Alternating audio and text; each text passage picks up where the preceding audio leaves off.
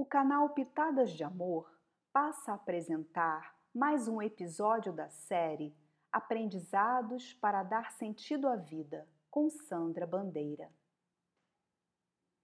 Consultando a segunda parte da obra de Leon Denis, O Problema do Ser, do Destino e da Dor, em seu capítulo 19, que trata da lei dos destinos, fiquei refletindo sobre alguns pontos. O primeiro deles refere-se ao mal que resgatamos pela dor, ou seja, nossas transgressões às leis do mundo moral e do mundo físico, que causam-nos desequilíbrios e provocam-nos sofrimentos. Quanto mais prolongadas forem nossas transgressões a essas leis, teremos mais dor e faremos os outros sofrerem pelo tempo que for necessário, até que um dia haja o despertar e optarmos em aprender a colocar nossos pensamentos, palavras e atos em harmonia com as leis do universo.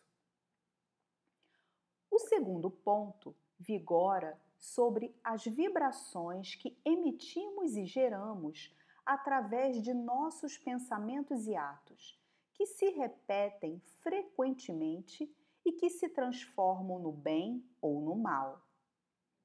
Irradiando essas energias, contribuímos para as coisas que vão se multiplicando por aí e se fortalecendo para o bem ou para o mal, sendo que os efeitos voltarão para o centro da emissão, que foi o meu, o nosso pensamento, e que irão se traduzir em consequências alegres, se foi para o bem, ou dolorosas, se foi para o mal.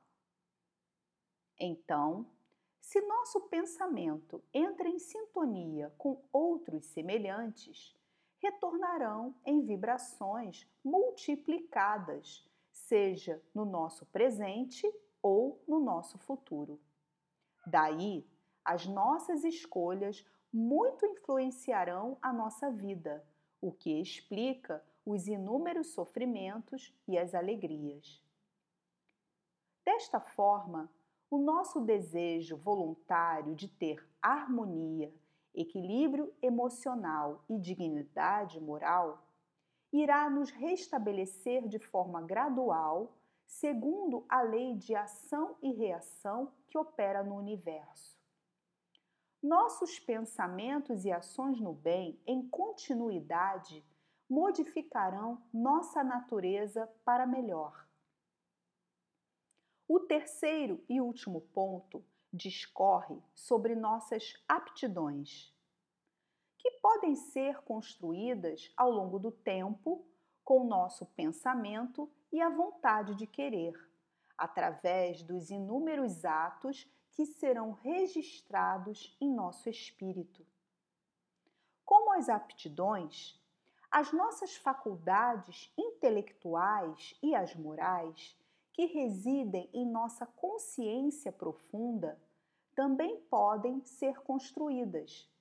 Isso explica as diversas habilidades de muitas crianças no âmbito das artes ou da música, por exemplo.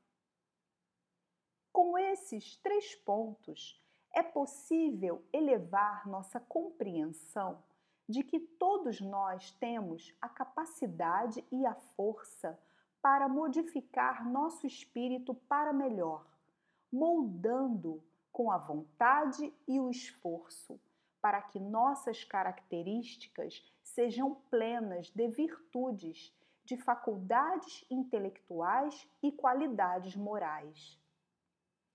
Nossa jornada se preencherá de pleno sentido, acendendo a luz interior com a capacidade de expandi-la, transformando nossa existência e, consequentemente, o nosso futuro.